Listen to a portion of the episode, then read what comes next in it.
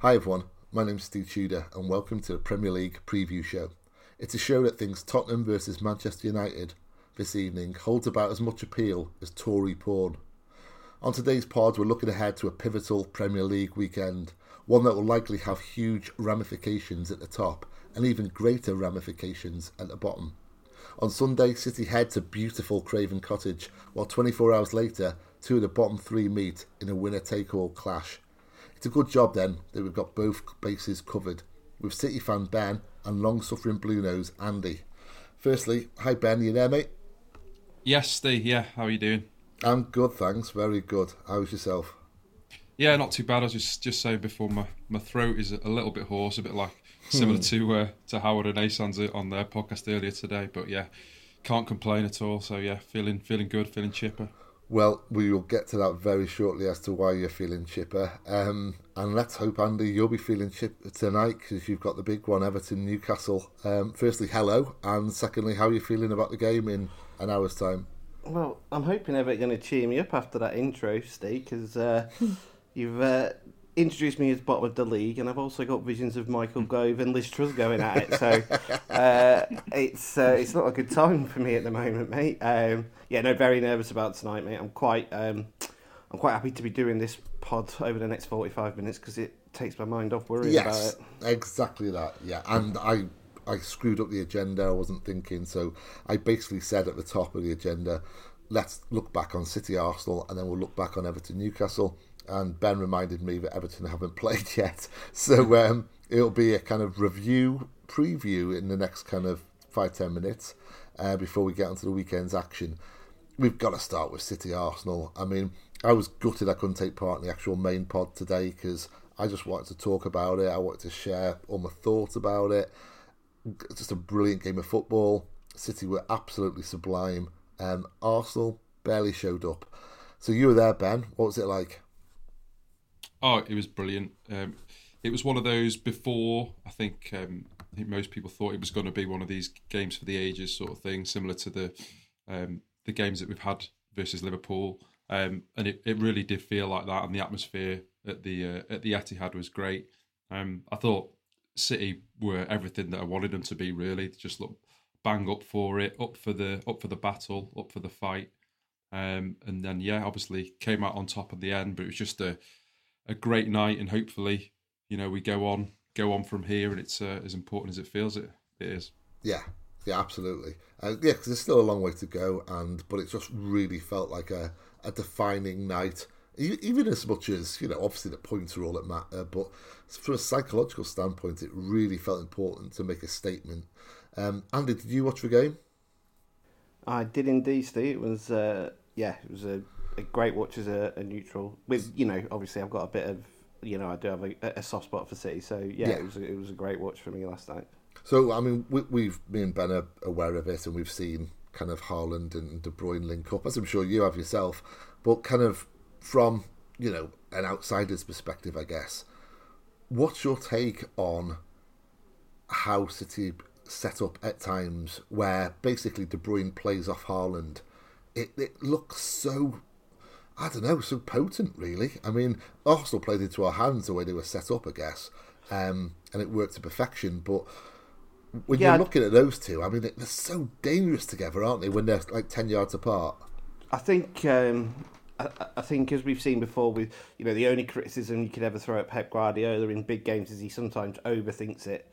Um, whereas yesterday he, he, he tinkered with it and got it spot on. He obviously played a conventional right back as opposed to John Stones, and he got Haaland coming, you know, in the ten position, sometimes even as deep as the eight position, receiving the ball from Ederson or Dias or Stones, bypassing Arsenal's press, and then De Bruyne was the one running off him, and Arsenal just didn't they didn't know whether to leave him to the centre back or whether to drop him into midfield. And in the end, they kind of got caught in between doing the two. And Haaland and De Bruyne had, and just had a field day. Um, and you know, special mention to Jack Grealish as well. I thought because whilst he didn't do as much as he can do on the ball, the support he gave the rest of the players to kind of go and enjoy themselves with his work off the ball. What he did, I thought he was he's shown that he's really learned what it takes to play in a Pep Guardiola the Man City team. Yeah. Uh, I thought he like like I say the work he did off the ball yesterday was different class. And it was needed as well because Saka was always going to be the main threat. I thought Akanji was just superb, Ben. Um, Yeah. Akanji aside, and of course Haaland and, and De Bruyne, who are both phenomenal. Who were the standout performances for you? Oh, I think it's it's hard to name them really. I mean, I'd echo what Andy said there about Akanji. That was probably the one uh, part of the lineup where I guess it's a little, little bit of a wrinkle for, for Pep. And usually, and I think we are, seven years in or whatever we are, we are learning to, you know, effectively back, back Pep and, and trust in what he's going to do. I, I thought Akanji was excellent. I thought Walker was was very good in his role. I think both Martinelli and Saka both got subbed, didn't they? So you know that that I guess shows that they did their job. Um, but yeah, I mean, I, I literally can't fault anyone. Again, Gr- Grealish was fantastic. Um, it's one of the one of the best games I think that I've seen Haaland play for. Is not just because of his um, obviously his goal, and you know we've seen him do that many times. But I think it's the first time I've seen him have so many runs at, at players. You know, he was picking the ball up from deep, running at people, uh, causing issues. Um, and then, yeah, I mean, to repeat what you were saying, but, you know, Kev, it, it felt like one of those games, a little bit like Wolves away last season, where from the off, Kev was just like, you know, right, I'm going to take this game by the scruff of the neck. Uh, and obviously, I mean, that that goal was was fantastic. I watched it again this morning. I didn't quite realise, but he actually picks the ball up in. It's still in the semicircle when he gets it, and and he's so clear. He knows exactly what he's going to do. Two or three touches, sets himself, puts it exactly where he wants it. Um, it was just fantastic. Yes, as I say, it was, it was a real team performance. I can't think of of any player you know that was lower than like a nine out of ten or something. Yeah, absolutely, um, and it was needed. Uh, and uh, you know, as as bad as Arsenal were, um, it, you needed that kind of performance against them because they're still collectively a good outfit, aren't they? Of course they are. Yeah. Um, so I want to come to both of you for this, and I actually put this later on in the agenda, but now seems like a suitable time to bring this up.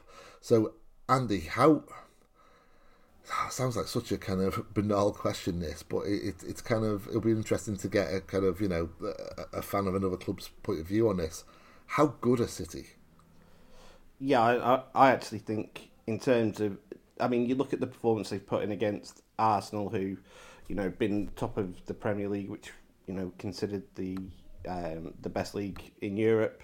They've been top of that league all season. Bayern Munich, obviously, dominate the Germans league, and the performance you've put in those both at the Etihad over the last couple of weeks have been unbelievable. So I actually think City are. I think there's comfortably a distance between Man City and the rest of the teams in Europe at this moment in time. Yeah, I, I think um, I'm, I'm kind of glad Napoli went out. there, the only team I really feared in the Champions League. Um, and of course, Real Madrid is going to be extremely difficult. But I agree. I, I would say that we are, you know, we, we sang it ironically for a number of years. We're the best team in the land in all the world. But re- I can't think of any other team right now who have the weaponry that we have, who have the kind of the organisation we have, we have the kind of instinctive you know nuances throughout every passage of play and every, every player knowing their role and everyone excelling in that role um, and the room for individuals to thrive i mean it's just how would you compare as Ben? Uh, sorry, Andy. Yeah, you were say. Yeah, no, I was just going to say, like, going back through, and I'm just talking about Premier League teams here. Obviously, you've Mm. had like the, a couple of, you know, cycles of the Barcelona team maybe in the last 15 years. Um, but the only teams that would come close to City would probably be the 1999 Manchester United team, Hmm. just because how football was played at that time, like you know, with a 4-4-2, the balance that they had within that team was like exceptional. But football's a different game now. Uh, and the only one that you could possibly compare to, you know, Arsenal team, it, it, sorry, is the Arsenal Invincibles team where they had a, obviously they played some, they kind of were in between what we see now as football and what was football kind of mid to late 90s. They were obviously to go a full season uh, undefeated in the Premier League was unbelievable. But, you know, I think there's a strong case for Manchester City fans to say, you know, we are, this is the best team that we've seen in the Premier League era. If, if only we got the correct recognition for it from journalists, though. Alas, that is not the case. Um, Not not a chance, mate. No. Not why not why it's seventy five percent uh, run by Kopites. I'm afraid, Paul. exactly, exactly that.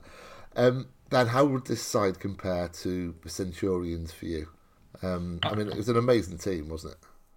It was an amazing team. Um, for me, ever so slightly, I would put the um, the, the, the team or certainly the performance that we had in the the 18-19 season slightly ahead of it when we got the domestic treble, just just because uh, obviously we got we, we got the domestic treble, but also you know the huge challenge that we had from Liverpool, Yeah. and that was what that was one of the years where where Klopp basically just tossed off the cups and he was focusing just on the league. So I think for us to to to do that that season was arguably a slightly better performance.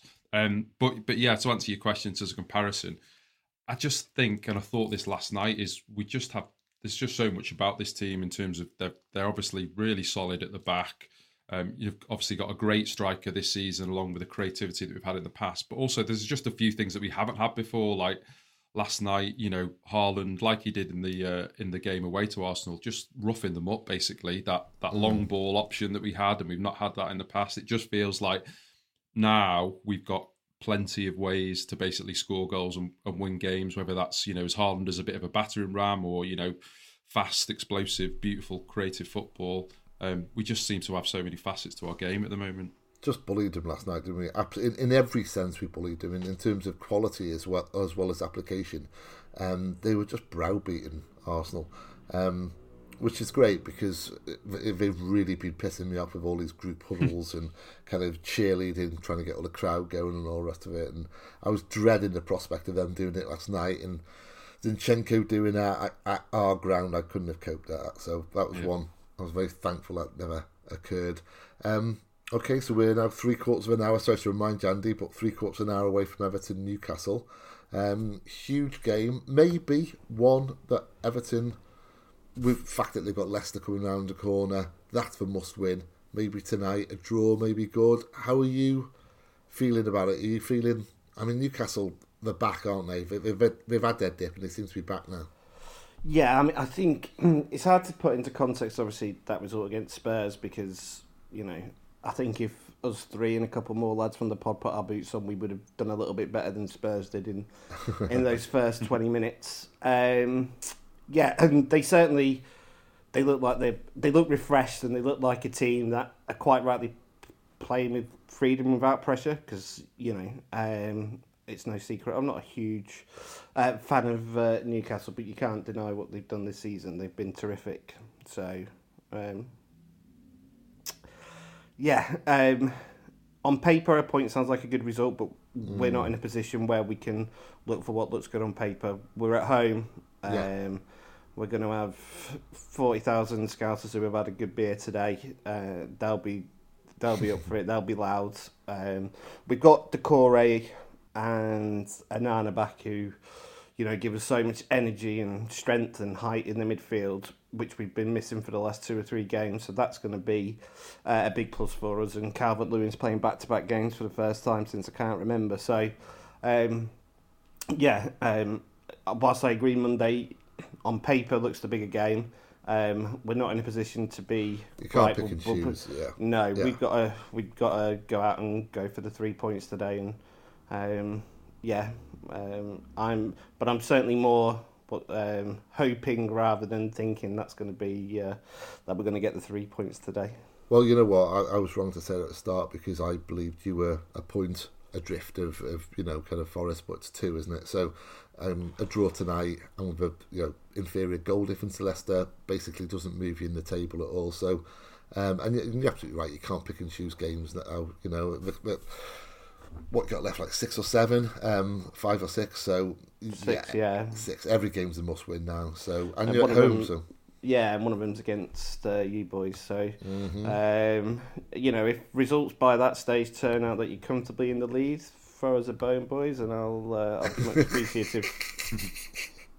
Um, well, okay, that, that, kind of moves us neatly on onto City, and then we'll get back to we'll kind of reverse back to Everton after that. So it's um, Fulham this Sunday. Um, ben, any any changes you anticipating for a lineup from last night, or will it be the same as? I think if there are changes, it, it's just to to sharpen people up and you know maybe a little bit of rotation around that.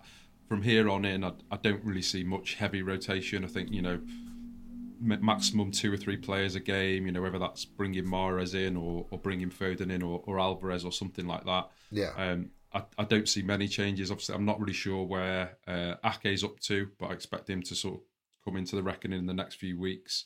Um, but yeah, as I say, keeping that same 14 or 15 players ticking over. I think that's the that's the aim now to the end of the season. Thanks for listening to the first 15 minutes of the show. To listen to the full podcast and all our contents, including reviews, previews, analysis, quizzes, and much more, go to 9320.com to sign up now, or simply click the link in the description. So, what are you waiting for? Go to 9320.com now for the best, most passionate, impartial coverage of Manchester City and beyond.